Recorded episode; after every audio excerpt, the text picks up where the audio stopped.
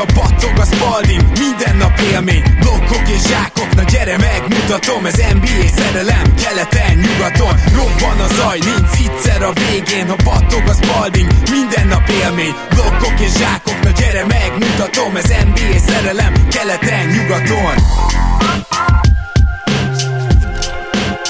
É, jó, szép napot kívánok mindenkinek, ez itt a Keleten-nyugaton podcast, amelyben ma egy picit kibeszéljük, tényleg csak egy kicsit átszaladunk a drafton, ami ugye hajnalban volt, és azért voltak meglepetések, voltak reachek, illetve voltak cserék is, még hogyha olyan nagy blockbuster az nem is volt, mint mondjuk a Jimmy Butler csere. De az biztos, hogy ami senki, senkit nem lepett meg, hogy az első helyen ugye a Suns kihúzta a DeAndre Ayton-t, úgyhogy például ilyen meglepetések nem voltak, ami mondjuk a, a top 3-ban felelhető. És ehhez természetesen most is segítségemre lesz Zukály Zoltán. Szia Zoli! Szia Gábor, örülök, hogy itt lehetek, és most a szokásosnál is egy kicsit jobban, ha hozzátettem ezt. Na igen, hát igen, erről azért mindenképpen beszélnünk kell erről a hármas, ötös cseréről, de először gyorsan nézzük meg, hogy ugye az első két helyen szinte már napok óta tudjuk, hogy Aiton és Begli megy el, Ebből azt gondolom Aiton, hát hogyha a legtöbb draftboardot megnézitek, hogyha amit tőlünk hallottatok, illetve főleg ugye Kovács Ádámtól és Pándi Gergőtől, akkor pontosan tudjátok, hogy Aitonban ugye ott van azért az a potenciál, amit mindenki vár, mindenki szeret, szóval én nem gondolom azt, hogy ez bármilyen szinten meglepő, viszont Begli a második helyen nagyon-nagyon kevés olyan draftboarddal találkoztam, ahol őt a második legjobbnak várják, és főleg azért, mert annyira botrányos a védekezése egyelőre, hogy nagyon félnek tőle a szakemberek, hogy baszt lesz. Ennek ellenére a Sacramento kiválasztotta. Te ki tudsz békülni ezzel, vagy ki tudnál mondjuk a Kings drukkerek helyében? Igen, Begley egy rendkívüli módon tehetséges játékos, akit az egyetemi szezon előtt nagyon sokan, ha jól emlékszem, első vagy második helyre vártak. Ugye akkor még Porter Juniorra tartották őket top favoritnak. Ha, ha, ha csak és kizárólag a tehetségre szorítkozunk, akkor Begley egy különleges játékos és egy különleges prospekt. Nyilván itt akkor beszélhetnénk ténylegesen szupersztár potenciáról, hogyha összerakja azokat a pici puzzle darabkákat, amik most még azért hiányoznak. Kérdőjeles ugye nyilván a nagyon kérdőjeles a védekezésben, hozzáteszem, hogy az egyébként Aitonnal kapcsolatban is szinte ugyanakkor a kérdőjel. Illetve hát nyilván, ami még fontos, hogy, hogy Begley triplázása, jumperje, az, az mennyire lehet életképes az NBA-ben, mert hát a mai ligában azért erre nagy szükség lenne. Érdekesség egyébként, hogy, hogy az alapszabály mi szerint védj egy magas embert, ugye van egy ilyen draft aranyszabály, ami hosszú évtizedekig igaz volt. Úgy tűnik, hogy ez még van is igaz. Igen, és ez egyébként egy picit ilyen kérdőjeles is bennem, hogy vajon miért? Na ugye nem csak a mi draft boardunkon volt első Doncsics, hanem például ugye Nate Duncanéken is, de még ahol Aiton volt az első, még ott is általában második volt. Úgyhogy ez egy jó kérdés. Kétségtelen, hogy a Kingsnek azért a 3-as, 4-es, 5-ös poszton több szabad helye volt, és hát ugye azt is mondhatjuk, hogy végül is azért egy Doncsics-szerű típusú játékos Bogdanovics már ott van, nyilván nem ezért nem draftolták Doncsicsot, de hogyha megnézed azt, hogy a Kingsbe jövőre elfére Begli, akkor vígan, és lesz is ideje kitapasztalni a dolgokat, fejlődni, és azt se felejtsük el, hogy Jörger azért mégiscsak egy védekező mentalitású egyző, igaz, hogy ugye szarból ő sem nagyon tud várat építeni, de azért abban talán lehet bízni, hogy ő, illetve a most az elmúlt egy évben felfogadott rengeteg development coach, mert hát ugye a Sacramento-ba is rájöttek, hogy ez a rész valahogy eddig nem nagyon működött, működött, és akkor még finomak voltunk, hogy ez megteszi a hatását, mert pontosan egyetértek veled, hogyha ezt a két dolgot Begli összerakja, akkor viszont igazolni tudja majd a top 3-as helyét. Úgyhogy...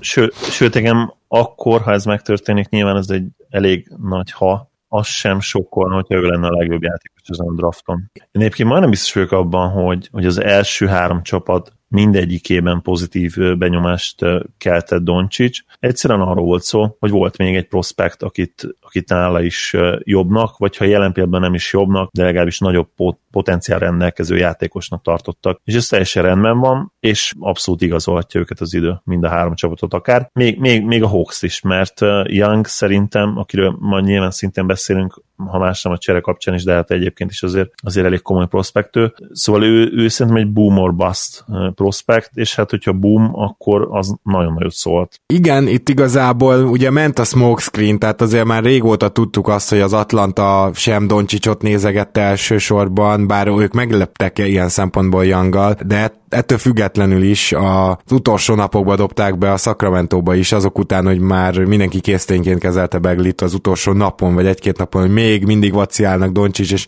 Begli között, és teljesen nyilvánvaló volt a, szerintem a szándék az, hogy felcseréljenek a többi klub, és ezt az Atlanta el is érte. Ami viszont meglepő volt, hogy ugye ő hozzájuk igazából Jaren Jackson Jr. Hát úgy volt mondjuk úgy, hogy a hírekben, hogy, hogy valószínűleg őt akarják. És nem, tehát a dallas voltak hajlandóak cserélni, miközben azt pontosan tudták, hogy akkor a Memphis ki fogja húzni Jaren Jackson. Ez pedig tényleg azt jelenteti, hogy ők azért is adták fel akár Jaren Jackson-t, akár Doncsicsot, ahogy mondtad, nyilván nekik is szimpatikus volt, mert Trae nagyon belelátnak valamit. És még egy dolog ezzel a cserével kapcsolatban, ugye csak foglaljuk össze, tehát a Dallas egy jövő évi first round picket adott, egyébként csak top 5 védelemmel azért, hogy felcserélhessen a harmadik helyre, tehát nyilván az Atlanta, amelyik mondjuk nem jövőre akar még jó lenni, az egy plusz picket kapott, ez szuper, ezt el kell, hogy ismerjem, és a Dallas pikje azért még gyanús, hogy nem 20 fölött fog kezdődni jövőre sem. Szóval, Igen. hogyha ezt egybeveszed, akkor persze értéket nézve jól járt az Atlanta, de Trae Youngban, ha mondjuk Jaren Jacksonnál nem is, de Doncsicsnál és Bambánál is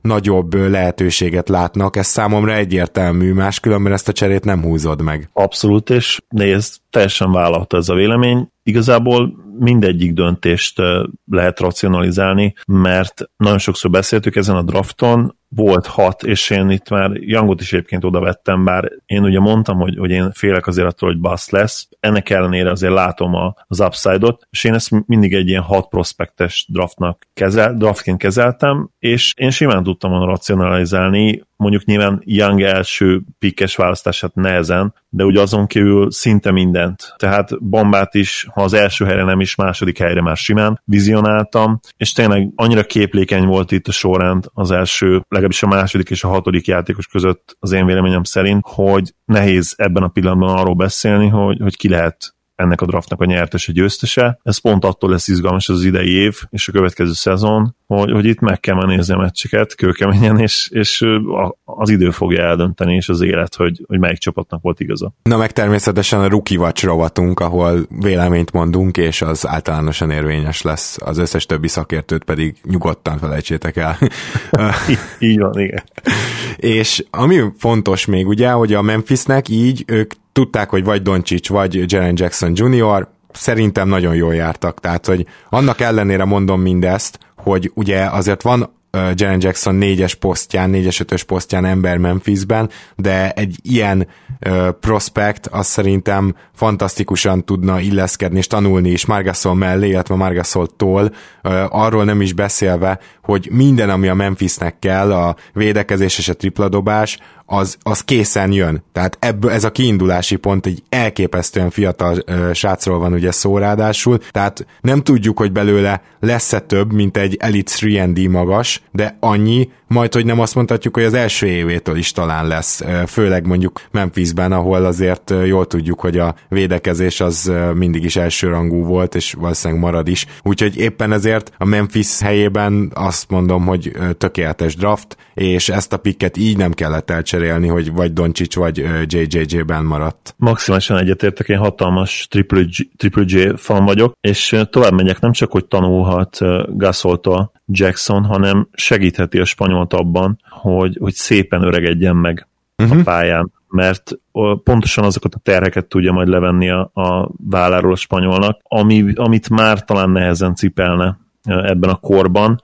Ugye kiváló lábmunkája van Jacksonnak, én úgy gondolom, hogy a besegítésekben nagyon-nagyon jó lesz, a wingspanje is elég jelentős, ha jól megszem 7-3-7-4 körüli, és ugye floor spacingben is Gasol pedig, Gasol pedig tudjuk, hogy, hogy ő bár tud kintről is operálni, azért, azért főleg bent, bent ilyen festékbeli játék az, ahol igazán tud érvényesülni a passzjátékával, ezekkel a kicsit fura kinézetű, de, de elég hatékony stebbekekkel. És én, én abszolút azt érzem, hogy ők nagyon jó duók lesznek, így, így maximálisan egyetértek azzal, hogy ez egy nagyon jó pick volt a, a Grizzly számára. Nekem ugye JJJ a második volt a, draft boardomon Doncsics után, úgyhogy én abszolút adom ezt a picket. És akkor eljutunk a Dallasig, amelyek ugye igazából a harmadik helyen választottak ki Doncsicsot, és most azon kívül, hogy szerintem mind a ketten nagyon örülünk, én nagyon vártam, hogy vagy a Grizzliesbe, vagy a Dallasba kerüljön valahogy Doncsics, vagy esetleg az Atlantába, de én örülök, hogy nem, nem húzták ki az első két helyen, mert, mert az Atlantáról tudom, hogy micsoda fejlesztő csapat, hogy, hogy ott a development coachok milyen munkát végeztek az elmúlt években, erre nem kell nagyon messzire menni a példáknál, de ugye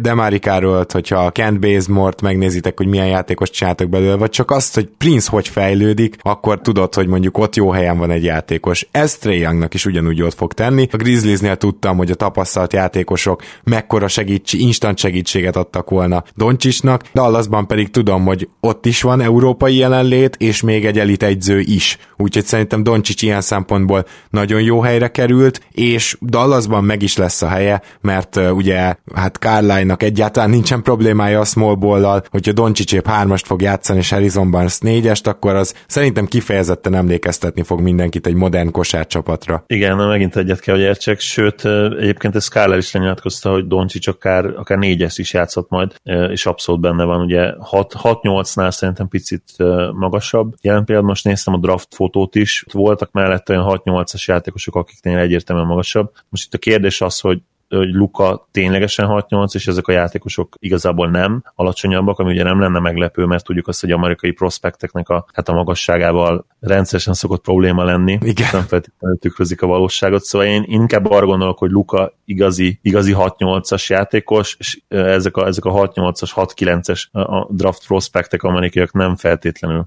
olyan magasak, mint ahogy ők azt mondták. A, a Mavericks ben most az a jó, hogy az utóbbi pár évben, amellett nyilván, hogy borzasztó csapatunk volt, azért a, a támadójáték az, az elég modern, modernes, ha így fogalmazhatok, ha nem is teljesen modern, és azt várom én is, hogy, hogy Doncsics valamennyire megkapja a stafétabotot. Nyilván nem, nem egyből és nem egy 30-as usage rate fog dolgozni, tovább kell építeni ugye Dennis Smith Jr.-t, Barnesnak is azért kellenek a labdák, bár megmondom ezt, hogy én remélem, hogy, hogy Harrison-t idővel azért el tudjuk cserélni. Én őt abszolút nem látom, mint, mint cornerstone játékost a Mavs-nél. Ugye kicsit, kicsit mindent tud csinálni, de ugye igazából semmit tudjuk Harrisonról ezt sajnos, és nem is nem látom, hogy ez, ez hogyan változhatna. Egy valamiben nagyon jó tényleg az ISO kettesek, de majd erről nyilván beszélünk még a Mavs off-season értékelésénél, meg ha már tudjuk, hogy kit tudnak megvenni, leigazolni, megvenni, az ugye inkább szakörben jobb kifejezés, mert hogy, mert hogy nyilvánvalóan agresszívek lesznek ezután a, a pick után az Igen. FA piacon is. Hát itt az a helyzet, hogy itt most muszáj lesz egy olyan centert szerezni, akivel lehet pick and roll csinálni, ugyanis abban Doncsics is jó, és azt reméli szerintem mindenki, hogy ezzel a gyorsasággal és ballhandlinggel Dennis Smith Juniornak is nagyon jót tenne egy ilyen center, és hát ugye értem, hogy ott van Dirk, de nyilván egy hosszú távra kell tervezni. Igen, Kapela az a célpont, aki nagy, nagyon adja magát, mutatja magát. Én, én abszolút beajánlanám neki a maxot ezen a ponton, nem kérdés. Ugye az ő maxa az ráadásul ilyen 20 5 millió 20, körül van. Talán még, mint hogyha 23 millióra emlékeznék, igen. Én abszolút bepróbálkoznék most, már csak azért is, mert, mert hát a Rákecnek ezzel lehet, hogy kicsit el, el lehetne rontani a, a. Igen.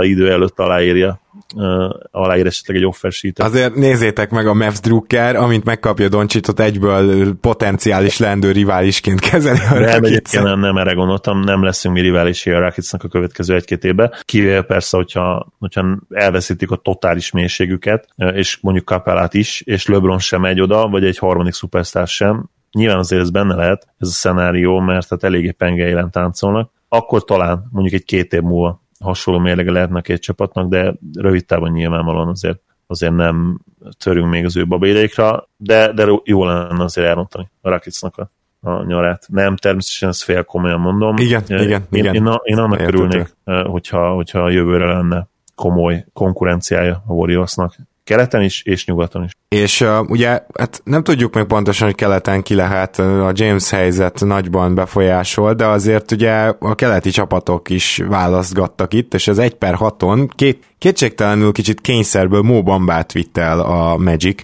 Na most teljesen nyilvánvaló, hogy ott takarítani kell, de még ezzel Igen. együtt is azt gondolom, hogy a Magicnek agresszívabbnak kellett volna lenni, meg kellett volna szerezniük Trajangot, vagy esetleg, hát nem, hát ebből vagy esetleg Doncsicsot, tehát igen, a kettő igen. közül az egyik kellett volna, mert, és most tényleg nem Vucevic meg Biombo miatt mondom, mert bizt, meg vagyok győződve, hogy Vucevic 14 milliós, vagy ilyesmi lejáróját 12 milliós simán el lehet passzolni. Az gond, az menni fog. Simán. Biombo 17 millió már problémás, de akkor maximum ő is ott marad. Nekem nem ez a gondom, hanem Isaac és Gordon a problémám. Nem mint ők nem tudnának Bamba mellett játszani, csak hogy ők azok, akiket itt igazából fel kéne fejleszteni végre, főleg Isaac-et, akit már beszéltük, hogy akár small ball center is lehet ezekkel a méretekkel, meg azzal a vázzal, amire bőven lehet még pakolni izmot, és még ilyen szempontból is érdekes, hogy mennyire ezt mondják talán fejnehéznek, vagy minden esetre front nehéz, akkor így mondom, mondom, lesz az Orlandó, még akkor is, hogyha Vucevicet kitakarítja, mert, mert itt akkor majd Biombo, Bamba, Isaac és, és Gordon, én nem tudom, hogy kapnak egyáltalán elég bizonyítási lehetőséget, meg időt. Szóval mindent egybevetve, én szerintem nekik tényleg nem jó pik Bamba, és még akkor azt is megkockáztatná az ember, hogy inkább húzzanak egy nagyot, és Michael Portert húzzák be, akiről persze az utolsó pillanatokban valószínűleg elég rossz híreket kaptak meg az egészségéről a csapatok, erről voltak voltak is hírek, és ezért csúszott ekkorát. De vagy, vagy pedig legyél agresszívabb, és próbálj meg becserélni. Ezt is szerintem meg lehetett volna talán oldani. Nem tudjuk, hogy mennyire kísérletezett ezzel az Orlandó, de, de megint csak féltem őket. Itt akkor értek vele egyet, hogyha folytatják ezt a, ezt a se, se színű építkezési elvet, amit eddig. Tehát, hogy próbálnak ők is, a, ugye eddig ez volt jellemző az elmúlt években, hogy a, hogy a jelenben is szeretnének lenni, meg ezzel együtt azért valamennyire fiatalítani is. A kettő együtt nagyon ritkán működik. Hogyha most tényleg észbe kapnak végre, végleg és végre, mind a kettő kifejezés jó ide, és ugye elcserélik Vucevicet, megpróbálják azt a Biombot elcserélni, akinek szerintem még egyébként két éve van, nem vagyok egészen biztos ebben. De hogyha Gyuri említett volna valami, valami 30 valány millió visszamaradó Igen, fizetés. akkor az két év lesz. Ugye neki 17 milliós flates a fizúja, úgyhogy akkor az 34 millió két év valószínűleg. Igen, igen, akkor az, én is azt gondolom, hogy két év, tehát vele valamit kellene csinálni, azért az nagyon nehézkes lenne, legyünk őszinték. Papíron az Isaac Bamba duo egyébként nekem nagyon-nagyon tetszik, tehát ilyen mértékű hossz még a Bucksban sincsen, Igen. amit ez a kettő így fel tud mutatni, e, és most fog eldőlni, hogy, hogy tudnak-e építkezni tovább. Én, én azt csinálnám valószínűleg, hogy Gordont megpróbálnám értékké változtatni. Ő lejáró? Neki hát ugye igen, tehát a sign and, vagy a sign and trade van, vagy az, hogy megkötöd vele a szerződést, és aztán mondjuk fél év múlva cseréled. Nem meg kell elcserélni. Igen, akkor én valószínűleg azt csinálnám, hogy megkötném vele a szerződést, kipucolnám körülött a keretet, és megmondanám neki azt, hogy, hogy this is your time, kezébe adni tényleg a, a, a kulcsokat, és megnézni, hogy, hogy sztárá tud-e válni. Hogyha igen, akkor, akkor nyilván megtartjuk. Ha nem, de mondjuk mutat jó dolgokat, ígéretes, és, és a csere értéke az, az megmarad, akkor, akkor értéké próbálnám őt változtatni és, és a következő drafton akkor most már tényleg rámennék erre a, a virtuos perimeter talentre, ami hát ugye most azért hiányzik a, a Magicből. Funél jó játékos, de nem, nem, nem az a, a csapatban. Igen. Igen, nem az a franchise megváltó játékos, ő ilyen, ilyen borderline all-star talent talán, a mostani szezonja azért ilyen borderline all-star szintű volt, de hát ő nem fogja nyilván megváltani a világot. Úgyhogy uh, akkor egyetértek veled, hogyha folytatják ezt a, ezt a semmilyen uh, egy helyben toporgós építkezést, viszont ha tényleg végre megpróbálnak all nyomni a fiatalitás mellett, még az új lotteri szabályokkal együtt is, akkor én azt mondom, hogy, hogy nem, nem lesz ez rossz. Egyébként meg a Vucevic Schröder csere mennyire adja magát? Tehát ugye Orlandóba csak kell egy irányító, akkor már Schröderrel csak el lesznek egy darabon. Vucevic meg egy olyan helyre menni, hogy Atlantába, ahol mi Mo Bambát vártuk, hogy meglegyen Collins párja. Ő tudom, hogy Deadmond belépett a szerződésébe, de Vucevic egy évig oda kiváló, és mivel lejáró, azért az Atlanta semmit nem kockáztat. Igen, ez egy jó ötlet. Én sem nagyon tudom elképzelni, hogy ők megpróbálkoznak, a, mármint a Hawksról beszélek most a, a Young Schröder párossal. Talán a szezon elején igen, hogy, hogy megnézzék, miük van, ugye a mai NBA-be azért talán lehetne játszani, így nyilván azért védekezésben nagyon sokat adná fel. Hát igen. Meg, én azt nem tudom elképzelni, hogy, hogy csereként jön az elejétől Young, tehát ha ennyire bízol egy talentumban, akkor, akkor maximálisan játszatni kell. Oda fogják neki adni a város kulcsait, nekem sincs erről kétségem. És akkor jött a hetedik hely, ahol a Wendell Cartert elvitte a Chicago, ugye Bullshoz mondták Cartert, voltak, hogy nem tudom, hogy ha valamelyikötök esetleg hallgatta, már most nem neked mondom, mert te tudom, hogy igen, de kedves hallgatók, a személyekkel közös ilyen Draft Live podcastet, akkor én ott kifejtettem, és ott a többiek is egyetértettek azzal, hogy hát bizony Wendell Carterben nem látjuk azt a kiugróan nagy potenciált, viszont érdekes, hogy egyre több szakértőtől hallottam azt, hogy annyira nem lassú, mint amennyire tűnt, és centerposzton el lehet majd az NBA-ben is. Ha ez igaz, akkor egy korrekt centert szerzett a Bulls, ha ez nem igaz, akkor ez egy eltékozolt pick. Kb. ennyi hozzáfűzni valóban. Igen, szerintem ő jó fit Markanen finesz, finesz játéka mellé, úgyhogy én, én optimista vagyok vele kapcsolatban. Azt nem tudom, hogy az upside mennyire komoly, de, de ha, de beváltja azt az ígéretet, ami azért benne van, szerintem lehet belőle all is akár.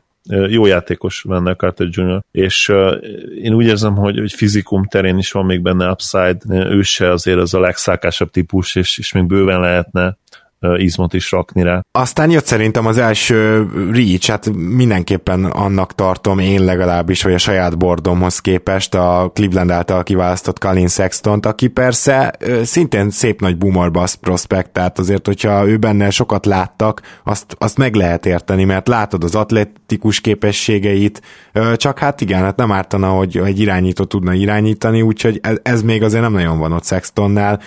Minden esetre lehet, hogy ilyen típusú prospekt kellett a Clevelandnek, felkészülve arra is, hogy James esetleg lelép, mert akkor nyilván lesz idejük fejleszteni. Igen, én is azt gondolom, hogy Sexton jó kis boom or bust pick volt ezen a ponton. Valószínűleg ott, ott volt a 4-5 azon játékos között, akiknek a legnagyobb upside-ot érzem ott a, ott a hetedik és mondjuk a 12 14 pick között. Nyilván Michael Porter Jr akiről szintén fogunk beszélni, és talán ott egy kicsit tudunk majd vitatkozni. Ő, ő kivétel ebből a szempontból, de hát ott ugye tudjuk, hogy más faktorok is voltak. Sextonnak volt ugye az a nagyon híres meccs, ahol hárman voltak a pályán, és hát kis túlzásra majdnem megnyerte a, a mérkőzést. Nekik az ott elég komoly hero volt, és itt most a hero kicsit más értelmében itt pozitívan értem. Igen. Mert ugye ezt negatívan is szokták használni, vagy főleg úgy. Hát a triplájára kíváncsi leszek Sextonnak, hogy, hogy az NBA-ben mennyire lesz azért konzisztens. Nyilván védekezésben kérdőjel a mérete miatt kombogárd, de nem feltétlenül a legjobb értelemben nem úgy kombogárd, mint Doncsics, hogy, hogy mindenhez megvan a mérete és a, és a skillje. Meglátjuk, hogyha, hogyha a jumper az konzisztensebb lesz, ugye 33,6%-kal dobált a, az egyetemen, viszont nagyon nagy szerepben volt hozzáteszem, tehát azért jó sok olyan dobást el kellett vállalni, amit, amit azért jövőre nem kell majd, még akkor is, hogyha hogyha LeBron eligazol, és, és abszolút fiatalitás mellett döntenek. Én, én kedvelem egyébként Sexton játékát, és drukkolok annak, hogyha ha muszáj és úgy alakul, akkor legyen valaminek, örüljenek a, a Cavs drukkerek jövőre. Aztán jött az a Kevin Knox, akit akkor a Richnek talán nem találhatunk, még akkor is, hogyha a New York drukkerek kifütyülték, de az nagyon érdekes vele kapcsolatban azért, hogy egy ilyen atletikus, vagy viszonylag atletikus, minden esetre hatalmas wingspannel rendelkező 3-as, 4-es, az végül is kellett szerintem New Yorkba, tehát mondhatjuk, hogy végül is a fit jó. Az a kérdés, hogy ugye az NBA-ben Tobias Harrishez hasonlítja a csomó oldal, szerintem annak nagyon örülne azért a New York, hogyha ez beválna. Igen, bár szerintem sokkal atletikusabb Knox, mint, mint Harris volt, viszont azt is meg kell mondani, hogy, hogy valószínűleg nem annyira képzett, még a rookie Harrishez viszonyítva sem. Így van. De ettől függetlenül nagyon tetszik ez a pick is, ő is, ő is kicsit boomer bust nekem, tehát azért egy 6-9 magas, azt hiszem 7, 7 lábnál is magas a wingspan rendelkező játékosról beszélünk. Igen. 7 láb körüli. Ő azért, ő azért nagyon jó fit, tehát a mai NBA-ben az ilyen játékosok aranyat érhetnek, nyilván meg kell tanulnia még jobban védekezni, az NBA switching defense-t megtanulni, és hát támadásban nagyon nagy kérdőjel, de egyébként mindenhogy kérdőjel, viszont ha, ha már ilyen, ha már kérdőjeles játékot, játékost akarsz, akkor az legyen ilyen atléta. Igen, viszont az nagyon vicces, hogy mi, mi a fő gyengesége, mindenhol azt hozzák Knoxnak, hogy nem, nem tud passzolni, és nem passzol. És ez valahogy annyira passzol a Knickshez, ugyanis gondoljunk vele, hogy ott van Porcingis, akinek ha van egyelőre kifejezett gyengesége, ami miatt mondjuk nem tud azt mondani, hogy egy ilyen egész csapat támadójátéket meg tudja határozni, akkor az ez. És emellett ott van Tim Hardaway Jr., akinek szintén mi a gyengesége? Hát ez. És ehhez jön majd Knox, szóval ez kíváncsi leszek, igen, hogy ezt New Yorkból nem lesz, az valóban így van. hát így, ez elég gyanús. Viszont aztán jött a tizedik hely, ahol először mindenki bólogatott, hogy mm, igen, pontosan Mika Bridgesre volt, vagy Michael Bridgesre volt szüksége a Filinek, ez az a 3 prospect, ami még hiányzott Covington mellé, switchable, amit akarsz, egyből be fogja dobni a triplát, és aztán kiderült, hogy a Fili ezt úgy húzta ki, hogy utána a 16. helyre cserélt, és ő nekik az igazi kinézőtük az a Zaire Smith volt, akiben ilyen Kawhi Leonard-szerű potenciát látnak, és ezt azért Brad Brown-tól természetesen el kell, hogy higgyük, mert ő fedezte fel gyakorlatilag el első körben Kawhi-t is, amikor a Spurs nézegette, akkor ugye még ott dolgozott. Szóval ez egy nagyon érdekes comparison, ami, vagy összehasonlítás, ami ráadásul szegény Zaire Smith-re szép nagy nyomást helyez, és rajta is ragadhat, de minden esetre önmagában szerintem nehéz megérteni azt, hogy miért nem az instant segítséget nyújtó, már mondjuk majdnem kész Bridgesre tette a voksát ilyen szempontból a Fili, és hogy miért cserélte el, viszont mindezek mellett a 16. pickről úgy cserélt fel a Suns, hogy odaadta a Miami 2021-es védetlen pikét, ami viszont irgalmatlanul értékes. Tehát, hogyha így értékre nézem ezt a cserét, akkor ez egy hinki move volt, és ezt a Fili nyerte. De arra lehet védettséget rakni, én úgy tudom utólag is. Hát az a baj, utólag nem. Tehát, hogyha már végbe megy a csere, akkor hello.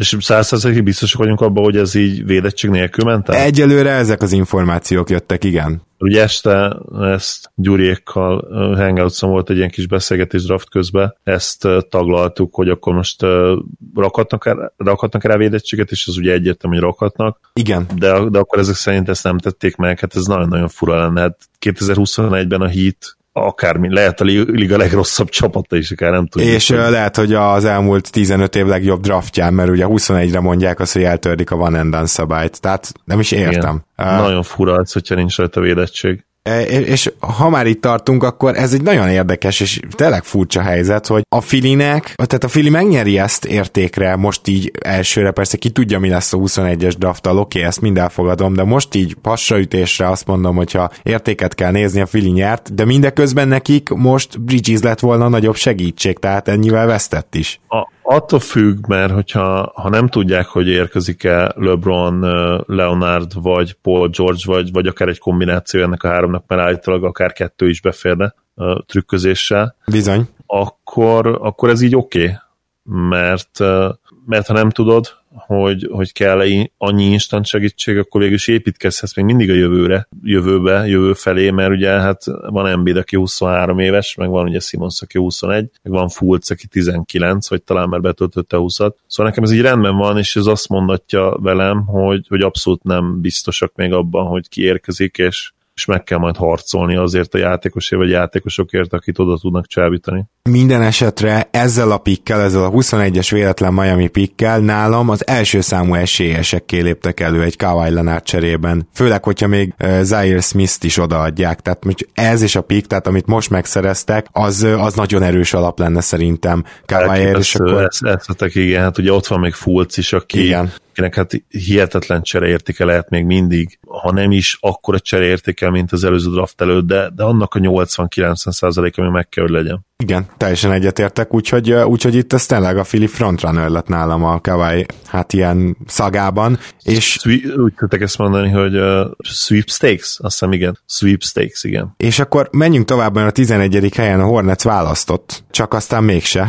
szóval ez érdekes volt. Ilyen cserét nagyon ritkán látsz. Amikor a 12-ről 11-re cserél egy csapat előre, és a Clippers annyira nem bírt magával, és annyira kellett nekik Shai Gilgis Alexander, hogy, hogy inkább még két második köröst odaadtak, hogy egyet előre mehessenek, és akkor ezzel együtt kezelhetjük azt is, hogy a 13 harmadik helyen nem húzták ki még Michael Portert, hanem Jaron Robinsont, akit lehet, hogy nagyon szeretnek, de egyébként azért az, hogy ha Porter bejön, akkor az egyértelmű, hogy nagyobb a potenciál, és a két pikked van, hát én megpróbáltam volna, tehát nincsen nagy bajom Jerome Robinsonnal, csak, csak szerintem a Clippers hibázott, hogy a második pikkével, főleg egy ilyen felcserélés után, fel, egyet cseréltek ugye fel, ezt még egyszer muszáj hangsúlyoznom, hogy a második pikkel meg nem próbálkoztak meg Porterrel, mert még akkor is, hogyha ott van Galinari és Harris, biztos vagyok benne, hogy, hogy egy modern csapatba minél több ilyen wing az elfér, és tett volna helye Porternek, ráadásul nem is lett volna rajta akkora nyomás, nem az lett volna, hogy egyből jónak kell lennie, mert ott van két hasonló típusú játékos előtte, ugye?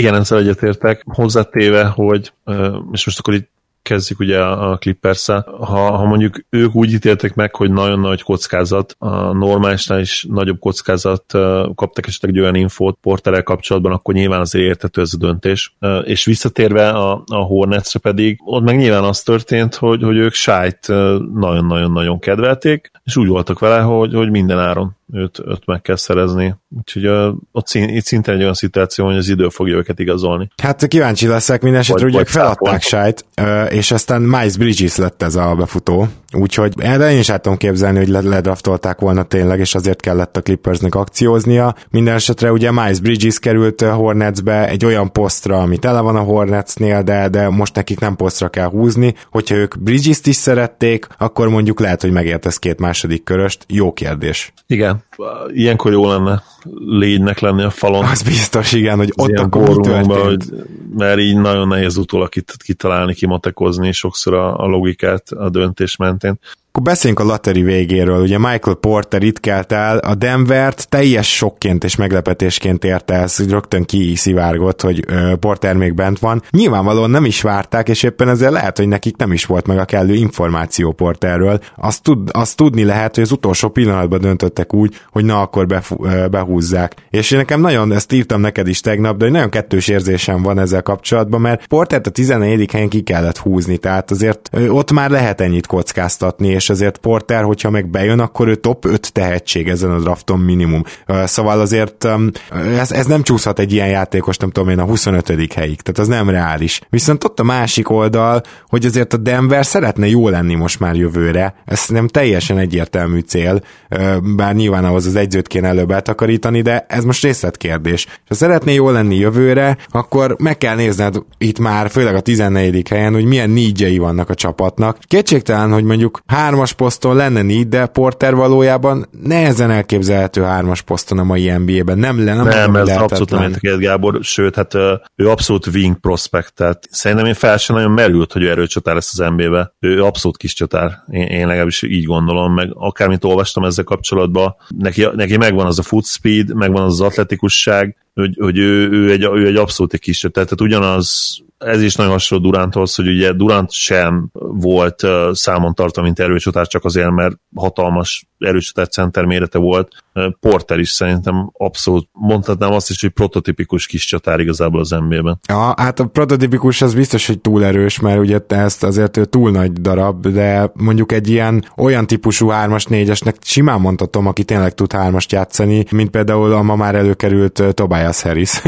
szóval nyilván... Igen, igen nyilván, egyébként persze, igen. Csak ő egy ilyen nagyobb, igen. hogyha a fizikumot nézzük, akkor szerintem egy nagyobb Tobias Harris az benne van, mert egyébként... atletikusságban is elég hasonlóak egyébként. Igen, igen, igen, igen, igen. Jó, oké, de most ha ezen túlesünk, akkor uh, inkább, inkább az a problémás nekem, hogy ugye nem védek, jó védekező prospektet hozott a Denver, mert hogyha azt mondjuk, hogy Porter lesz a hármasod, és bejön, akkor kérdezem azt, hogy Porter támadásbeli nagy potenciája azért neki elsősorban ott van, az most mit fog még hozzátenni a Denverhez, ami így is top 5 támadó csapat. Szóval én szerintem ilyen szempontból a fit sokkal jobb lett volna, hogyha például ők húzzák be Zaire Smith-t, akiben viszont egészen brutális védőpotenciál van, és semmi másra nincs szüksége a Denvernek a hármas posztról, csak is erre. Semmi értelme úgymond egy ilyen már nagyon jó támadó gépezetet megtolni még egy támadóval, amikor a védekezéseden nem nem javít, ami viszont évek óta bottom five a ligában. És uh, itt szerintem már nézni kellett volna a fitet, ezért mondom, hogy kettős érzésem van, mert persze nem lehetett benhagyni, de nem tartom jó fitnek. Itt se értek egyet veled, Porter, Porterről tudjuk, hogy jó védő, tehát ő abszolút jó védőnek van elkönyvelve, kompetitív, hosszú játékos, jó motor, és van is kedve, és szeret is a védekezést, tehát ő, ő abszolút nem rossz védő. Az való igaz, hogy, hogy főleg a támadásbeli potenciálja miatt lett híres, és azért lett volna top egy-kettő pik, de, de Porter nem rossz védő, tehát Igen, tehát amit ő, ő lehet nagyon jó védő az NBA-ben simán. Igen, szóval ez az, amiben nem értünk egyet, a legalább, de csak tényleg én csak olvasni tudom azt, hogy mit mondanak róla, de hogy azt mondják, hogy tényleg jó a motorja a védekezésbe, de ugye néha inkonzisztens, ez a legkevesebb, viszont azért ő neki ez a slide oldal mozgása, ez nem annyira van meg, tehát ő nem gyors oldalra, és a hármas poszton én úgy érzem, hogy manapság egyre inkább ez kell, szóval na, összességében nem lesz ő rossz védő, nem ezt akarom mondani, nem hiszem, hogy olyan játékos, aki tud segíteni ebben a kritikus pontban a Denvernek, amiben például a még akkor bent lévő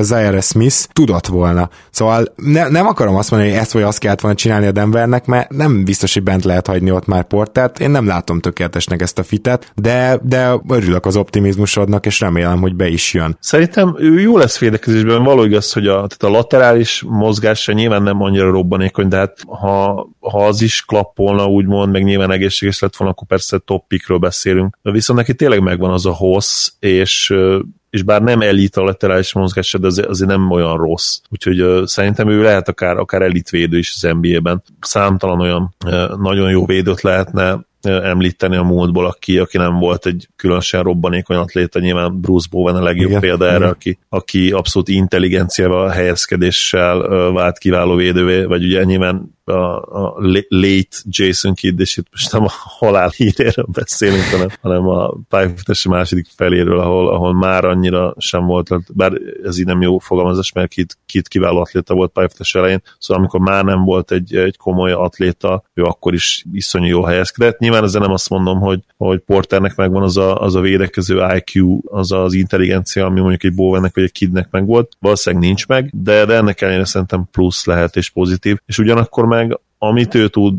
tud majd hozni, azért az a Denvernek a filozófiájába szerintem beleillik, meg, meg a játék stílusába is, plusz abba is, hogyha megnézzük azt, hogy valószínűleg ki fog, kit fognak elveszíteni most a nyár folyamán. Uh, igen, e, ebben viszont egyet kell, hogy értsek. Gyaníthatóan ez Will Bortonnak a Denveri pályafutásának a végét jelenti. Van-e még olyan pick neked itt a, a mert most a Latterit végigvettük, van-e olyan pick, ami érdekes volt számodra? Mert ugye Zaire Smith, uh, Philly, ezt beszéltük, de volt-e esetleg másik olyan pick, amire azt mondod, hogy hogy érdekes. Igen, hát ugye Okobót én nagyon kedveltem, a High Upside prospectnek tartom őt is, sajnos elvitték nem sokkal előttünk, a Suns szerintem nagyon-nagyon jó döntést hozott, és engem tényleg semmi se sokkolna ott Okobóval kapcsolatban, mert, mert rohadt jó fit lenne egyébként. Én úgy érzem abba a csapatba. Nálam is volt egy ilyen, ú, hát ez match made in heaven, ez pedig Dante Di Vincenzo a Milwaukee-nál, nem? Tehát, hogy ö, tök jó, Igen. egy ilyen kemény játékos, tud védekezni is, már elit triplája lehet akár az első évétől. Hát ez tökéletes a Bucksnak. Pont itt voltak ugye egy kicsit bajban, amikor Jason Terry küldte fel Pranti védekezni a Boston ellen, amit mai napig nem értünk. Azért ott egy picit talán most már egy Dante Di Vincenzoval többet fognak érni. Igen, Don, Dante minden beszámoló szerint egy igazi workhorse, ugye ez a olasz bevándorló szülők, nem tudom, hogy hány, hanyadik felmenője volt ugye olasz, de, de rájuk azért jellemző ez, a, ez az igazi olasz munkamorál, ami Igen. egyébként vicces, mert pont minap olvastam, hogy az olaszok dolgoznak talán legkevesebbet Európában átlagban heti heti lebontásban, de, ezek az, de ugye nem az immigránsokról beszélünk, ugye? Hát bizony, bizony. Ugye azért ez ugyanúgy jellemző több népre is, hogy mondjuk nem erőíresek, de azért akik kimegy külföldre, akkor az ott megpróbálja megteremteni. Igen, akik, akik az életüket megalapozzák, azoknak keményen kell kaparni. Donte nagyon jó pick, és egy shoutoutot megérde, megérdemel Kovács Ádám barátunk, aki konkrétan telibe lőtte ezt a picket, ha minden igaz. Bizony, bizony. A, ami, ami még nagyobb fegyvertény, mert azért picit lehet, hogy reach, de hát akkor ezek szerint minden, lehet, hogy mindenkinek reach, csak ugye eh, Kovács mesternek nem, eh, mert ő megjósolta. Én azért a legtöbb mokkon ilyen 25. hely környékén láttam eh, Dontait. Én nagy fan vagyok a, a döntő óta, és egyébként, ahogy mondtad, pontosan azokat az erényeket hozza, amire nagyon nagy szüksége van a, a Bucksnak. Jó kis védekezés, ugye kiváló méret, amivel ugye beleillik abszolút az ő filozófiáikba mindenki minimum egy ilyen top 5-ös méretű a, a posztján gyakorlatilag a ligában, és akár ilyen secondary, vagy pedig harmadik számú ball handlerként is be lehet őt vetni, mert meglepően jó ebben is, sőt, még a passzjátékban is, úgyhogy uh, eléggé ilyen kiforrott játékosról beszélünk, aki nem is tudom, hogy, hogy miért nem ment, hogyha így végig gondolom, meg, meg ugye elemezzük a játékát, lehet, hogy még az is fura, hogy, hogy miért nem kelt el előbb, mert egyébként atlétának is rohadt jó, és tényleg prototipikus dobóhátvéd méretei vannak, és még mondom, egy kis ballhandlinget is, meg, meg komoly passzjátékot is tud hozni emellett. És hát amit még imádtam, az természetesen Musa a Brooklyn Netsnél. Nem is tudnék neki jobb csapatot hirtelen, annyira, annyira jó, jó lehet neki ott. Ő azért nyilván hármas poszton tud majd beállni. A hármas poszton van hely, az egyetlen, ahol igazából így van is hely Brooklynban, de nekik pontosan egy ilyen játékos kellett, akit meg kell próbálni, és hogyha az NBA-ben is ez a scoring machine lesz, és esetleg valamennyire meg tudják tanítani védekezni, akkor majd a 2019-től kezdődő időszakban, amikor szinte az összes szerződésük kifut, ugye most már Mozgov sincs ott, hiszen elcserélték Howardra, és ennek ez volt szerintem a fő mozgatórugója, hogy Howardnak már csak egy éve van hátra, szóval lehet, hogy akkor egy baromi jó csapatot össze tudnak igazolni, aminek az egy-két alapja az gyakorlatilag meg lesz, és abból miért ne próbálnád meg akkor 29. helyen, hogy Musza lehet-e az egyik. Mert ugye még ott van D'Angelo Russell és Caris Levert, akikkel majd még döntésre kell jutni, de milyen időszakban van most a Brooklyn? Ugye egy evaluation időszakban, tehát felmérik azt, hogy ki lehet majd a hosszú távú jövőjüknek a tagja, és ezért imádom ezt a pikket, mert akkor most itt ilyen nem annyira high ceiling srácot nem kell kiválasztani, nekik semmi értelme. Így van, és, és amennyire jól működnek nekik mostanában a dolgok, és, és szinte minden bejön, amihez nyúlnak, az ember már azt várja, hogy Muszában is találtak egy ilyen csiszolatlan gyémántot. És New York egyébként szerintem nagyon jól fog illeni ehhez a sráchoz, ő egy ilyen igazi competitor, nagyon, nagyon hajt a pályán, annak ellenére egyébként, hogy, voltak korábban olyan hangok, hogy, hogy edzeni nem annyira szeret, de, de meccsen ilyen igazi vadállattá változik, és én azt remélem, hogy, hogy meg lesz ez a munkamorál is, mert egyébként ehhez a mérethez, ehhez a ball handlinghez, és ehhez a dobáskészséghez, ami most még nem feltétlenül eredményez konzisztenciát, de, de szemre elég tetszetős, hát neki azért a mai NBA-ben egy nagyon jó rotációs játékos kellene válni a minimum. Így van, és hát mindenképpen fontos az is, hogy vele kapcsolatban kiderült az, hogy előbb is vitték volna, de ő ragaszkodott hozzá, hogy egyből át akar jönni az NBA-be. Akkor azért mégiscsak gondolhatod, hogy eléggé lelkes lesz, vagy legalábbis ezt gondolná az ember. Igen, ahogy mondtam, ő abszolút kompetitív, a legjobbak ellen akar játszani, nagyon szimpatikus gyerek egyébként az interjúja alapján. Mondom, hogyha, hogyha ezt a fejben helyre tudja tenni, hogy, hogy milyen mennyiségű és, és milyen minőségű munka kell ahhoz, hogy az NBA-ben valaki jó játékossá váljon, és mindent megtesz, mindent ennek rendel alá, akkor én sokat várok tőle. Mi pedig a következő hetektől is sokat várunk. Egy részről hétfőn egy nagyon különleges podcast érkezik majd, és azt gondolom, hogy az mindenkinek az ínyére, lesz, és ennek el kellett jönni előbb vagy utóbb ennek az időnek, hogy ez a podcast megszülessen. Aztán majd lehet, hogy öt év múlva egy újabb ilyet csinálunk, ennél többet tényleg nem segíthetek, illetve ugye utána majd pénteken, nem tudjuk, hogy hétközben lesz-e még másik podcast, könnyen lehet, sőt szerintem gyanú, gyanús, hogy lesz, de pénteken jön majd nagy valószínűséggel a Mock Free Agent podcastünk, mert ne felejtsétek el, hogy most a következő ilyen határidő, amit így alig vársz, az a, az a július 1, és ugye elkezdődik a Free Agent szezon, ami hát nagyon sokunknak a kedvenc része, vagy kedvence tényleg. Úgyhogy, úgyhogy azt kell, hogy mondjam, hogy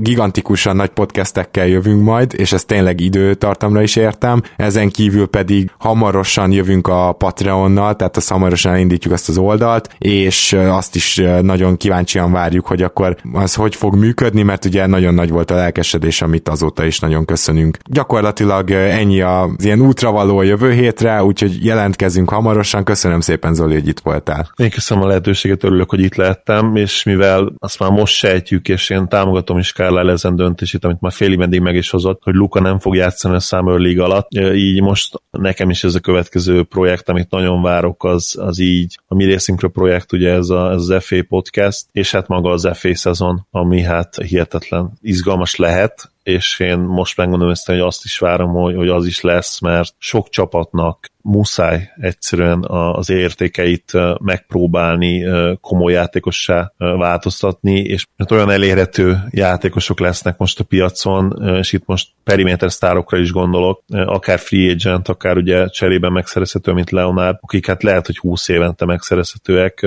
Most ugye LeBron le lehet csapni, én azt gondolom, hogyha nagyon-nagyon jó csapat vagy, Leonard megszerezhető, és, és a, a Los Angeles Lakers itt, itt az a kulcs csapat, amelyiknek én azt gondolom mindent be kell dobnia, mert most is jött egy hír, hogy, hogy LeBron is esetleg vagy maradna a Cavs-nél, vagy, vagy a Lakers preferálná, Paul George-ról tudjuk, és most már Leonardról is tudjuk gyakorlatilag, hogy a Lakers az ő célpontja, úgyhogy Pelinkának nagyon fel kell kötni a pelenkát. Oh, akkor hát már nem is értettem, hogy miért megyünk fel ennyire a Lakers felé, de most már mindent értek. Köszönöm szépen. Ugye ez spontán volt, úgyhogy köszönöm, most jött. Ó, oh, annál jobb, akkor minden jót nektek, jelentkezünk jövő héten, sziasztok! Köszönjük, hogy hallgattok minket, sziasztok! Ha más podcastekre is kíváncsi vagy, hallgassd meg a Béton műsor ajánlóját. El tudod képzelni, hogy a podcastet, amit éppen most hallgattál, fél év múlva már a mesterséges intelligencia generálja? Mi sem. De ha érdekel, eljött már a gépek lázadása. Hallgass bele az Embertelen podcastbe. Orsós Lajos vagyok, a műsor házigazdája. Egyelőre még élőben. Egyelőre. Fedezzük fel együtt, hogyan ismerkedik, randizik, mesél és vitatkozik Betty és Péter, két teljesen mesterséges intelligencia. Lajos, a podcast címét mond még egyszer, Léci. Oké. Okay. Embertelen podcast. Ez a műsor a Béton közösség tagja.